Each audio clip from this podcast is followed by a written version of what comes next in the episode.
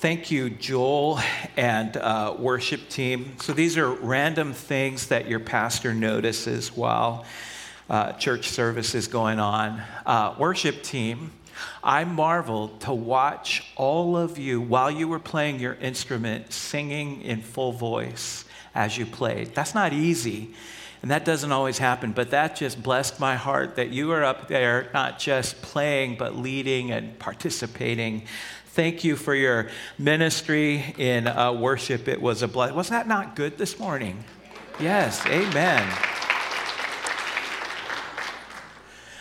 Um, we are working our way through a, a, new study in the book of Galatians. If you have your Bible with you, I would invite you to open it to the little New Testament letter of Galatians. And if you don't have a Bible, we have some in the chair racks around you. You could grab one of those or you could pull it up on the internet, I'm sure, pretty easily. And uh, we are going to be starting chapter two this week. A couple of uh, housekeeping things beforehand. I was talking uh, before church with Rhonda and Heather, and they said, You haven't said that you're going to be a grandparent pretty soon.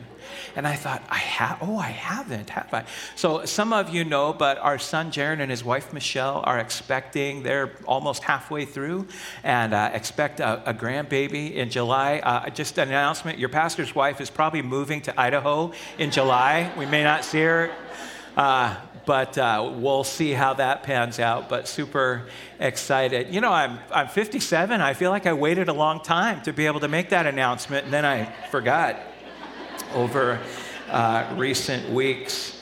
Uh, just for you as a church to know uh, tomorrow morning, Pastor Jeremiah and I will hop in the car and head up to Seattle. Uh, we are participating in Baptist Network Northwest uh, Pastor's Prayer Summit uh, Monday through Wednesday. So we will be out of the office and back after that. Scouts, you won't see me tomorrow. I know that doesn't break your heart, but there you go. I won't be there uh, tomorrow. But Scouts are our uh, spring religious award class starts next Saturday morning, 9 a.m., here at the church. The God and Church class, it's uh, four sessions live for scouts in grades six through eight. If you haven't signed up yet, but you might be interested, you ought to talk to me this morning. Love to have you join with us. And, um, and then I'll add my invitation to our membership workshop tonight. If you're part of the Bethany family, if you've been checking us out for a while and would just like to learn more about our church, it's a great place to come and do that. Learn what we believe, where we're headed, uh, and how you can be involved. And we provide a light dinner uh, during that meeting. 5 to 7.30 is the time frame, and we, would, we could really use a few more. So if you're uh, able to come, I hope you'll consider coming and let, it, let me know that this morning.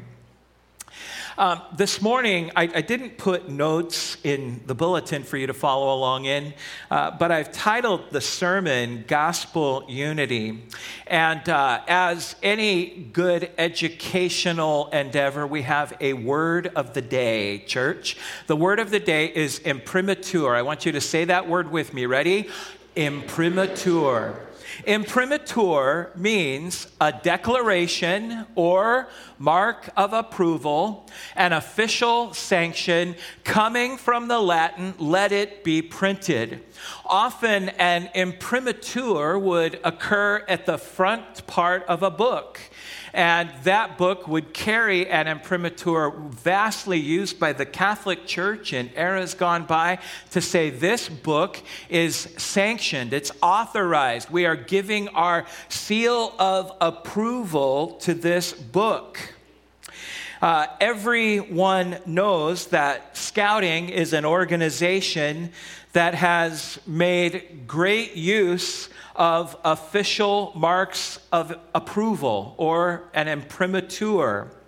Every badge on a scout's shirt represents some form of imprimatur, whether that be a council strip and unit numbers signifying the location of that scout's involvement in the program whether it be leadership positions, which are worn on the sleeve, uh, training certifications that have been achieved, and award recognition. Scouts, if you have the imprimatur of Eagle Scout, would you stand up for a sec?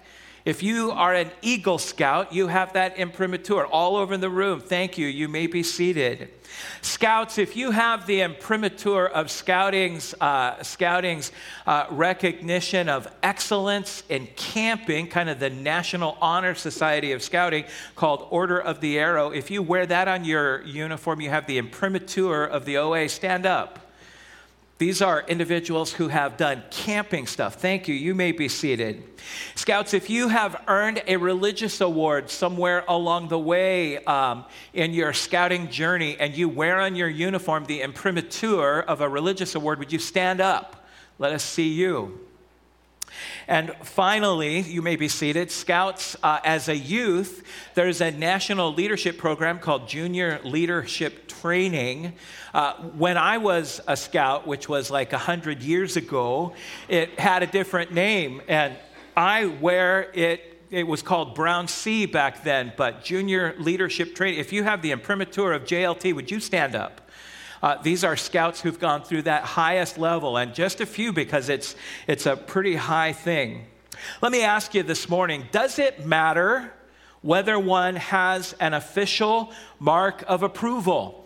And I'm going to answer that question this way yes, it does. Having an official imprimatur matters. For example, try driving a car with no license plate and see what happens. Okay, the license plate is the imprimatur of our state's Department of Motor Vehicles, saying that that vehicle has the imprimatur or the official seal of approval to be on the road. Try driving with no driver's license. What will happen? Besides the fact that you'll probably wreck the car, right? The driver's license matters. It's the official certification of approval for someone to operate a motor vehicle. Try entering, uh, try getting on an airplane without official ID with you. What will happen? You will be turned away at the gate. Try entering another country without a passport. Will they let you in? Answer no. Now, I would say this Does that mean that you cannot do any of those things without official approval? And the answer is no, it doesn't mean that. You can do those things without official approval, but you will probably get in trouble, you will probably be detained, and you very well likely may lose your privileges going forward. The imprimatur matters.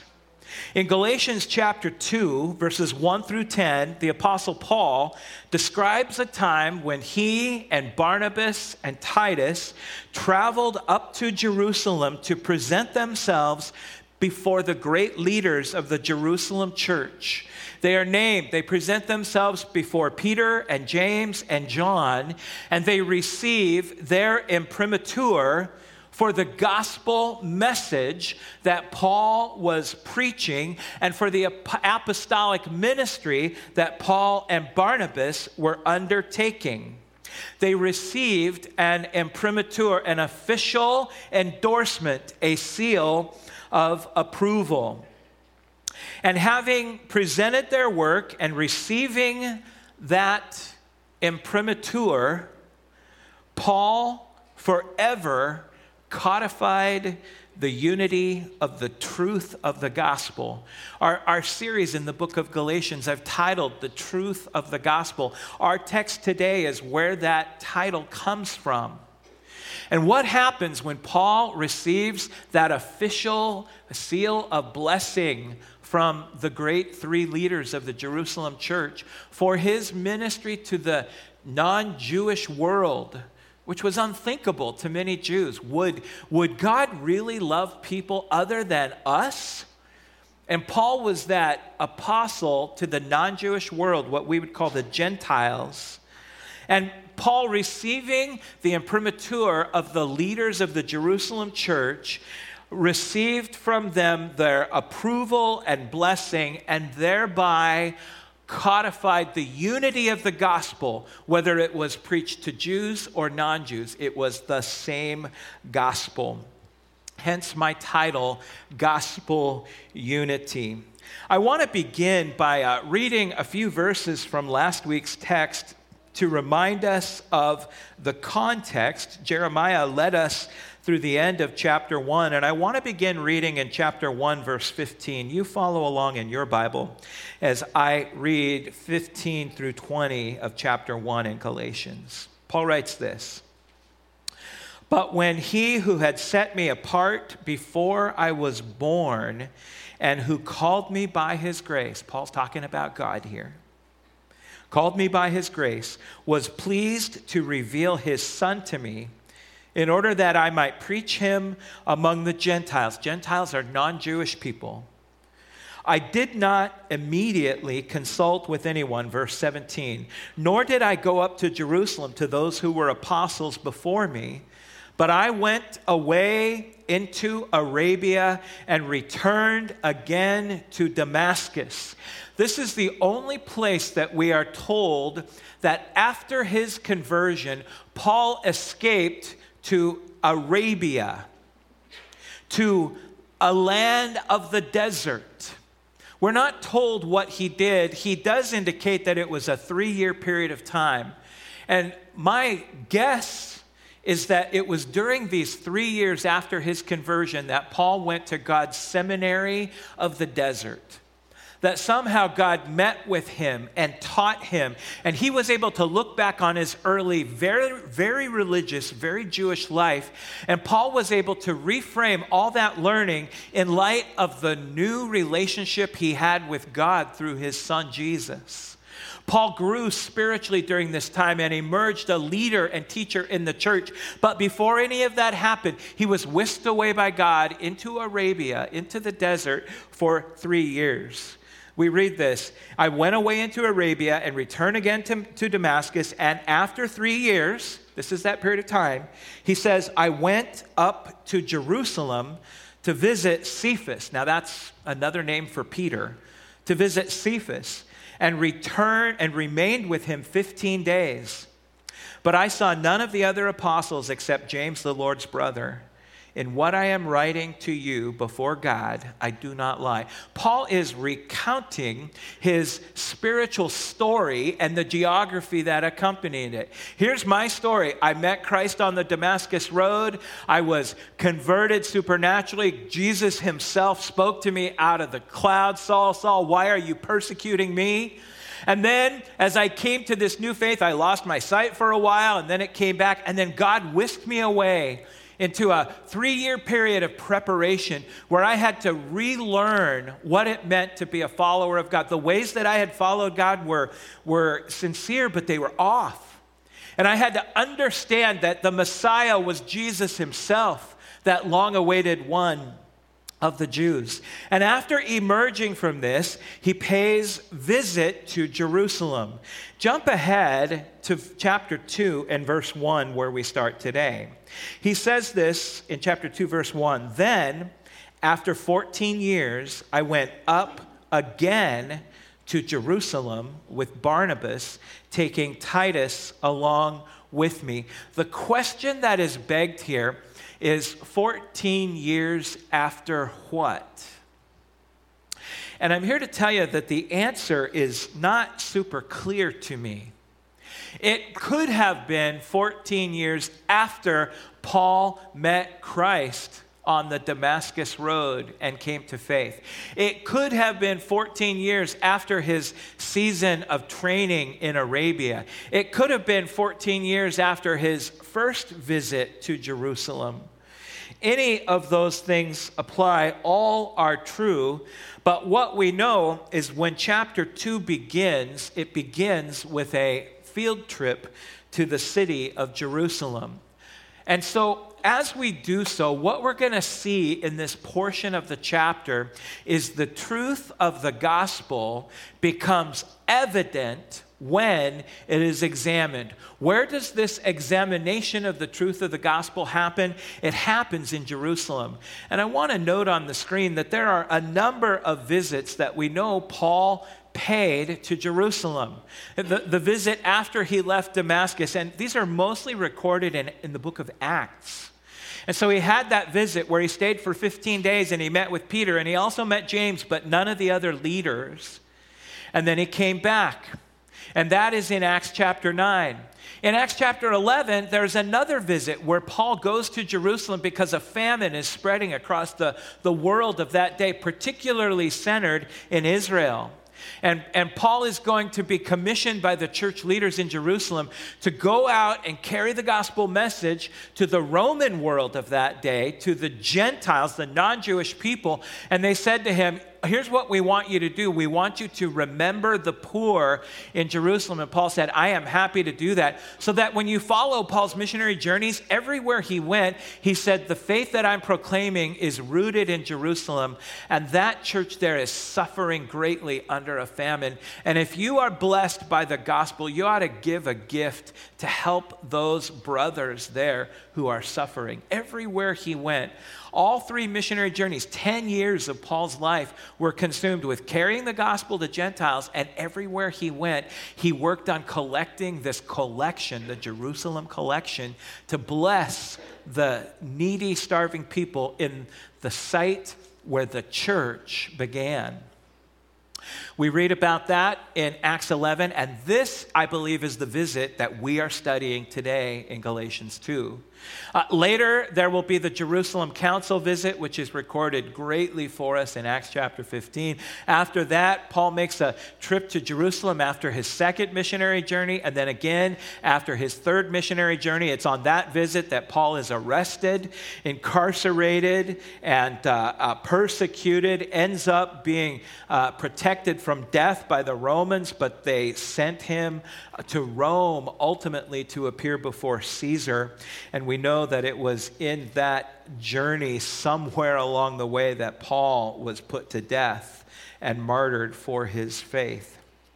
All of this to say that the Bible speaks of this particular visit after 14 years, Paul, Barnabas, and Titus. And as we continue, I am reading this morning from the English Standard Version. You might have a different translation, that's fine. In the ESV, verse 2 says this It says, I went up because of a revelation and set before them, though privately, before those who seemed influential, the gospel that I proclaim among the Gentiles in order to make sure I was not running or had not run in vain. The ESV is a little clunky, I think, in terms of modern day vocabulary. And so I put on the screen this same verse out of the New Living Translation, which is a little easier to understand. And I want you to note how the NLT puts it, verse 2. Here's Paul saying, I went to Jerusalem. I went there because God revealed to me that I should go. Why did Paul go to Jerusalem? Because God let him know, Paul, it's time to go to Jerusalem. This was God's decision God revealed to me that I should go. And while I was there, I met privately with those considered to be the leaders of the church. And I shared with them the message I had been preaching to the Gentiles. Now, notice this last sentence. He says, I wanted to make sure that we were in agreement for fear that all of my efforts had been wasted and I was running the race for nothing.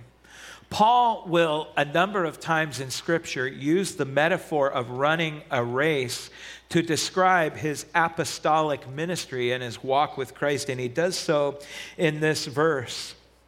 In the ESV that I uh, teach from, he says it this way in order to make sure I was not running or had not run in vain.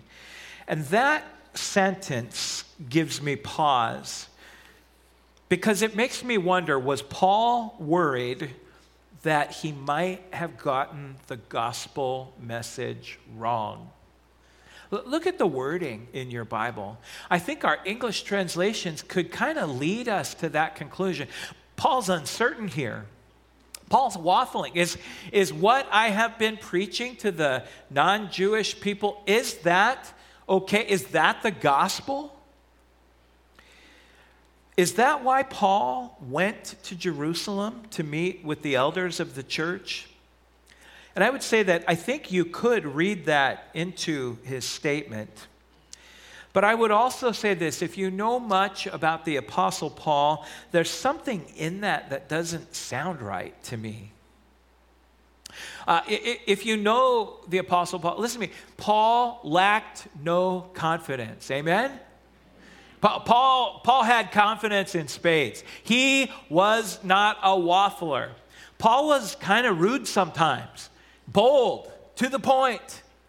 And so to read this verse and say, Paul, are you, when you say you wanted to make sure that you weren't running the race in vain, are you somehow questioning the gospel message that you had been preaching? And, and I would say this I, because of what I know about Paul, I just don't think that's where it's coming from.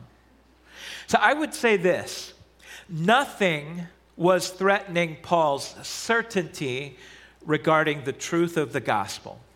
However, there was something that was threatening his fruitfulness in sharing the truth of the gospel. And I believe it was this Paul needed to obtain the verification or the imprimatur of the church leadership for his ministry to the Gentiles. I think this is why God prompted him or revealed him Paul, go to Jerusalem.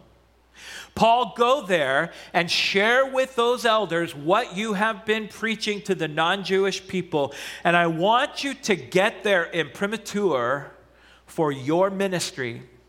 Not that you're uncertain about it, but that having their official seal of approval will, will help you in sharing to the non Jewish world, where, by the way, Jews were scattered all across the Roman Empire at this time. When Paul would go to a Roman city, he would often start his ministry where? In the Jewish synagogues that were there, the gathering places of the Jews. And there was something in having the imprimatur, the official certification seal of blessing of the leaders of the home church where the faith of Jesus had began. And what was the outcome of Paul and Barnabas and Titus presenting themselves? Well, notice verse 3. It says, but even Titus, who was with me, was not forced to be circumcised, though he was a Greek. Now, let me again put this verse on the screen in the NLT. He says, And they supported me and did not even demand that my companion Titus be circumcised, though he was a Gentile. They supported me. They granted their imprimatur. Paul and Barnabas and Titus go before those great leaders of the Jerusalem church. He says, Here is the gospel message, the truth of the gospel that I am preaching across the Roman world. And it came from here. Do I have your seal of approval for that message? And the answer, verse 3, was what? They said, Yes. We approve the same gospel that is preached among the people of faith in Jerusalem can be preached among people of faith in Galatia and Cappadocia and in Antioch and in Rome, all across that Jewish world. The same, we give you our seal of approval. And then Paul adds this somewhat awkward, embarrassing thing of, oh, yeah, and Titus, the Greek kid who was with us, they, the, the guys in Jerusalem didn't even make him get circumcised. And I know that for some of us, saying that word in church is uncomfortable. Amen? Why is Paul talking about that? And the answer is this circumcision was the outward symbol of the Jewish people. The God had called the Jewish people and he had given them this rite of passage, this external symbol of their covenant relationship with God, which was seen at eight days old. Every baby boy born into a Jewish family was circumcised. And that became the mark of I am Jewish. I, I bear the sign of the covenant on my body. And as we have talked about, part of the reason that that comes in is going to carry us to the second point in uh, our series, which I'm going to get to in just a minute. And it has to do with a group of troublemakers who had been following Paul's ministry across the Roman world and had been going in among the new churches that Paul was starting and telling all those non Jewish people, hey, if you want to be a Christian, you first need to become a Jew. And in order to do that, you have to start obeying some of the Jewish ceremonial laws and and among those, those laws and rules, first and foremost, is this every male must be circumcised. So if you want to live in faith with God, you have to have this outward sign done. And Paul, as you know, the book of Galatians is a book about freedom. And Paul says, No, that's not true.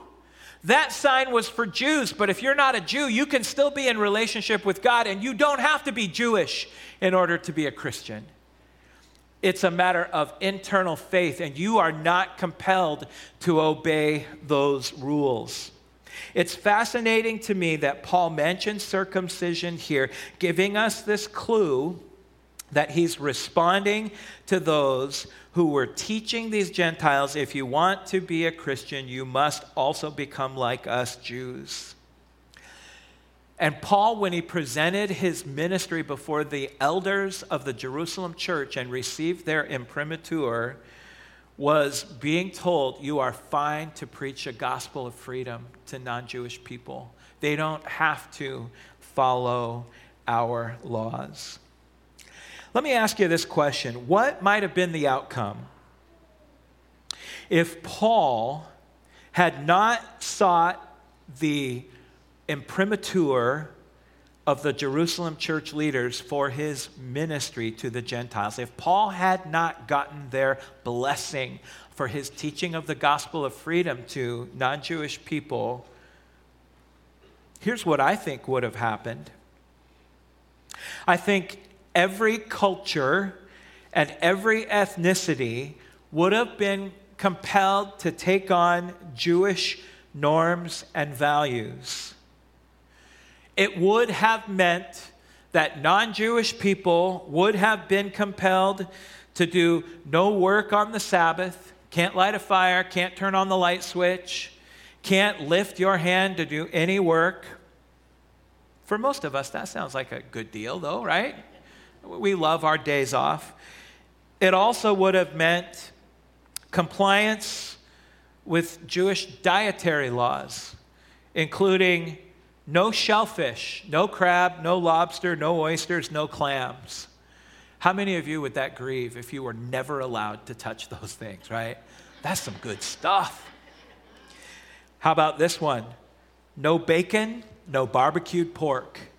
Can we have a, a season of, of corporate mourning for us right now, right? Like that would be bad. But Jews, because of dietary laws, could not touch those things. It would have meant observing Jewish holidays for the Gentiles.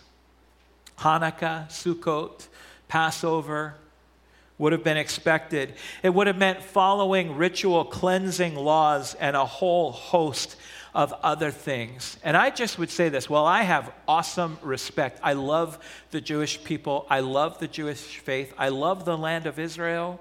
Been there many times. We'll be going again as soon as this war is over and we can take our team from the church. And, and I love all things Jewish, but I am not Jewish. I'm Gentile. I, I respect and appreciate them but I'll say this I'm glad that I don't have to live under Jewish kosher laws today. That, that's a hardship. It has a purpose for them and it's part of you know God's plan for them. Uh, several years ago, I read this book. Uh, it's called The Year of Living Biblically One Man's Humble Quest to Follow the Bible as Literally as Possible.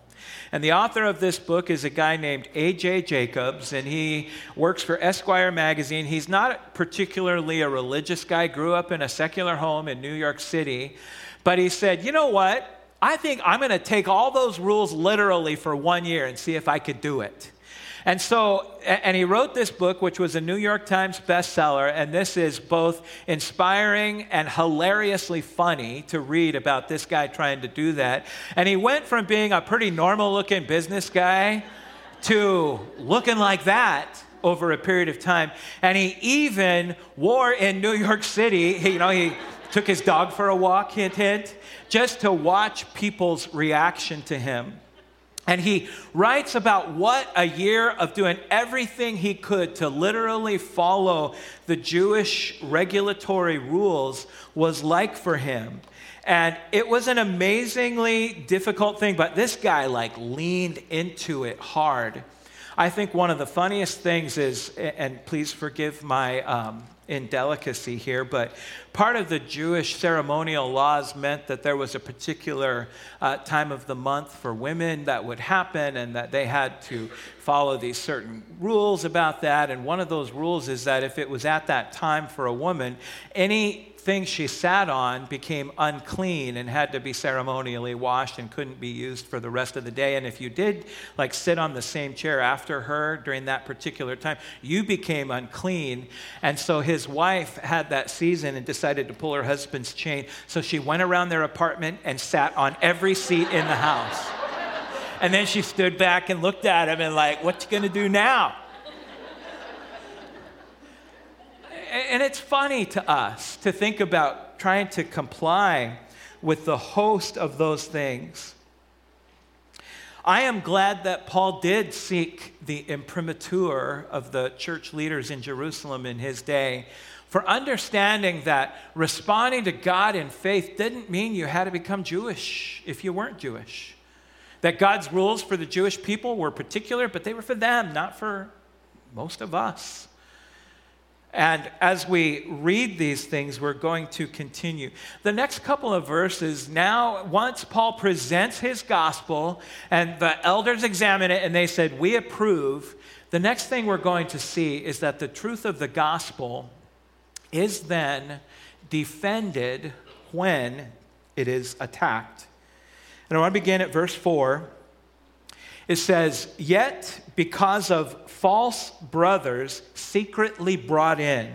Paul's describing his enemies. These guys followed him on his missionary journeys, came up from Jerusalem, went into the churches where Paul had preached the truth of the gospel, and told the Gentiles, You're Gentiles, you don't come under these rules. These guys followed in and said, Well, Paul presented the gospel, but he didn't really take it far enough, and actually, you do need to follow our Jewish rules. And so in verse 4, because of false brothers secretly brought in who slipped in to spy out our freedom that we have in Christ, so that they might bring us into slavery.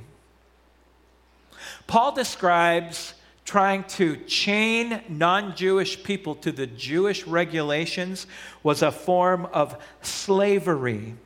And yet, these Jewish zealots who were so zealous for their faith said, if the gospel's going to go to non Jews, they better become like us or it doesn't really count.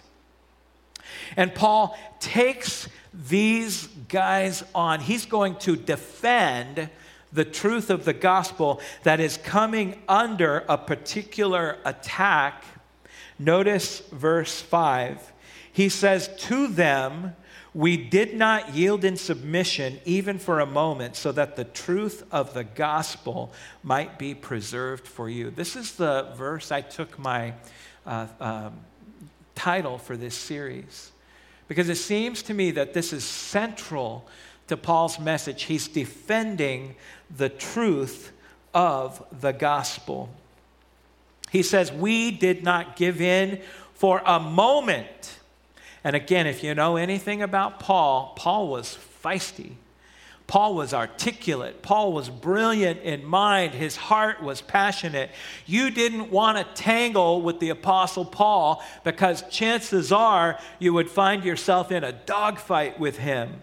And Paul says here, we did not give in for a moment to this foolishness that Gentiles ought to behave like Jews before they can be Christians. There are truths in the Christian life, church, that seem to dwell in tension with one another, and that I believe God has called us to hold in tension. And one of those truths is the balance of truth and grace. Truth is standing up for what is right and boldly spoken. Grace is showing love and kindness and mercy. And I'm here to tell you, church, one of the most artful dances that people of faith must walk is that balance between truth and grace. When do you focus on standing up for what is right? And when do you lean toward compassion and love and mercy and kindness? And I want to tell you the answer is not one or the other, ever. The answer is always going to be to hold those two truths in, though they dwell in tension with one another. I think God wants us to dwell with those things in tension. And Paul clearly here has given us an example of focusing on what is true he says, We did not give in to them for a moment. Paul was ardent, resolved, unflinching when it came to the truth of the gospel. Why? Because the truth of the gospel needed to be preserved. It was on this occasion in Galatians 2 when Paul went to Jerusalem and spoke before the elders of the church and presented the truth of the gospel he had been preaching to non Jewish people. It had to be defended at this moment. This same kind of thing can be seen in the life of the Protestant reformer Martin Luther. You know that Luther had posted 95 theses on the door of the church at Wittenberg in Germany. He had written extensively about his concern over hypocrisy and unbiblical conduct of the church of his day. He railed against the church. And the church eventually would call Luther to account at an event called the Diet of Worms where he was threatened with excommunication and death if he did not recant of his accusations against the practices of the church of his day. Luther's famous response, you probably have heard it, was this Here I stand, I can do no other. Luther camped in truth he was a bulldog for the truth. Luther didn't have a lot of grace. If you read the biography of Luther and you read about the way that he debated, Luther was a jerk. I mean, that guy was mean. And, and, and, he had no patience or little grace that he would exude. But God had fitted him and used him at a particular time. But what about grace? There's a current illustration of grace. Some of you know of the ministry of Alistair Begg, a, a Scottish native pastoring in the Midwest uh, of a large church, a very influential, gifted Bible teacher, uh, a man used of God greatly, who right now is under scrutiny because of his counsel to a grandmother in his church. This grandmother had a, has a non church granddaughter, non religious granddaughter, who was going to have a wedding ceremony for she and her girlfriend.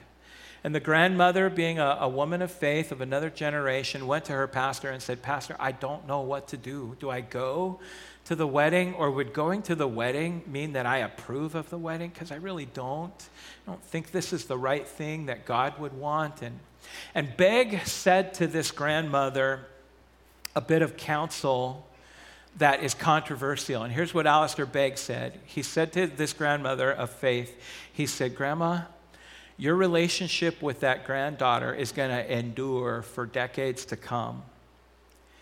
And my counsel to you is this Have you told your granddaughter that you don't agree with this notion of a same sex marriage? And she said, Yes, I did.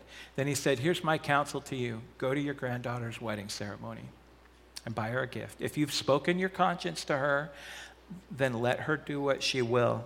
And he said, Because if you don't go, there will be a wound with that granddaughter that will be carried forever. And people of faith are crucifying Alistair Begg for that counsel right now. Compromiser, failing to stand for the truth. So let me tell you something. I think Begg is right on this.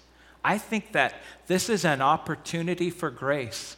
I do not believe that attending a wedding ceremony is the same thing as casting your approval of the decision. I think wedding ceremonies are things that families do because we're family. And you don't always agree with your family. Can I get an amen to that one? Wow. You don't always agree with your family, but they will always be your family. So, what do people of faith do? Is it truth or is it grace? Or, as I've shared this morning, these things seem to me to dwell in tension with one another, and neither must ever be released and set aside. We simply must live with the tension. Paul has certainly leaned to the side of grace in his encounter and has painted a picture for us that there are times we ought to be kind of a bulldog about what is right. But there are also times we ought to be people of kindness and grace and forgiveness. Let me move to the final thought I have in this passage, and that is number three the truth of the gospel is the same for every person. And I want to pick up the passage in uh, Galatians 2, verse 6. I love having this little fan up here, but it blows the pages of my Bible around. So I'm, one day I'm going to start reading the wrong thing because of that. Uh, Galatians chapter 2, beginning at verse 6. And I'll read down through 10. Paul writes this And from those who seem to be influential, he's talking about Peter, James, and John. From those who seem to be influential, what they were makes no difference to me. God shows no partiality. Paul's not super impressed with their credentials, right? He's like, we're just guys. We're just fellow brothers in the Lord. But he says, from those who seem to be influential, those I say who seem influential added nothing to me. In other words, they didn't change his gospel message. He says, on the contrary, when they saw that I had been entrusted with the gospel to the uncircumcised, not Jewish people, just as Peter had been entrusted with the gospel to the circumcised, Peter was called to a particularly Jewish ministry. For he who worked through Peter for his apostolic ministry to the circumcised worked also through me for mine to the Gentiles. Paul says, Listen, God called me to share to non Jews. He called Peter to share to the Jews. It's the same God and the same gospel, just different contexts different assignments. Verse 9. And when James and Cephas, that is Peter, and John, who seemed to be the pillars, perceived the grace that was given to me, they gave the right hand of fellowship to Barnabas and me. This is the imprimatur. They shook their hands. They gave the right hand of fellowship to Barnabas and me that we should go to the Gentiles, and they to the circumcised. Only they asked us to remember the poor, the very thing I was eager to do. I love this because here's what I think the takeaway from this passage is there is one gospel. The truth of the gospel does not change depending on the context. The same gospel can be presented to Jews and Gentiles, and it is still the gospel. I would say it this way Today, there is not one gospel for men and another different gospel for women. We all have the same gospel. There is no gospel that is true that applies only to Hispanics or blacks or Asians, which is different than white people. There is no gospel for children or teens that is different for adults.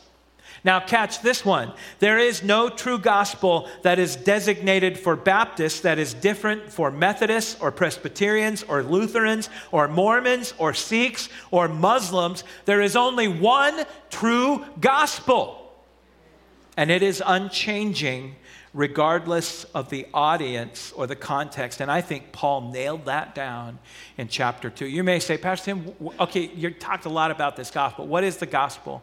And I just want to remind you with some very familiar scripture passages that crystallize the gospel.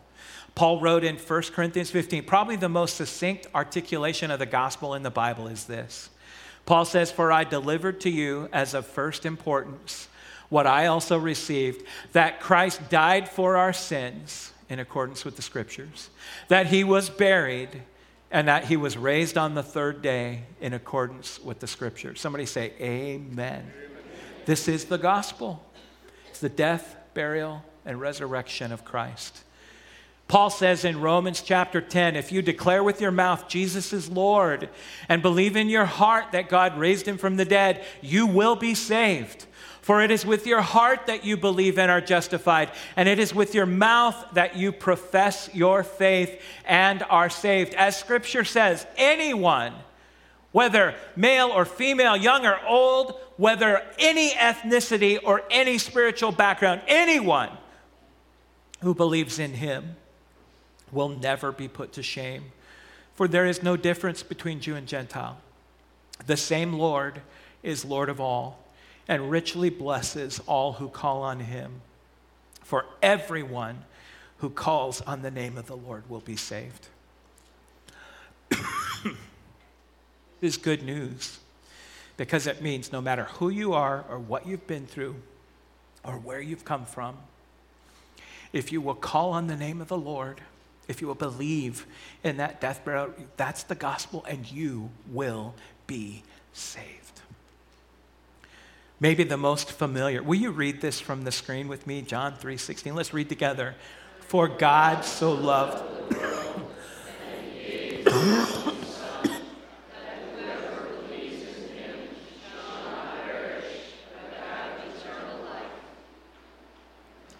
I would submit to you that these very familiar passages of Scripture are very succinct and clear articulations of the gospel.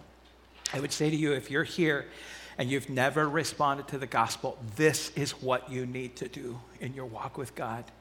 Do you believe? Do you believe in the death, burial, and resurrection? Are you okay with Jesus being Lord, which means ruler or master of boss? Can God be your God?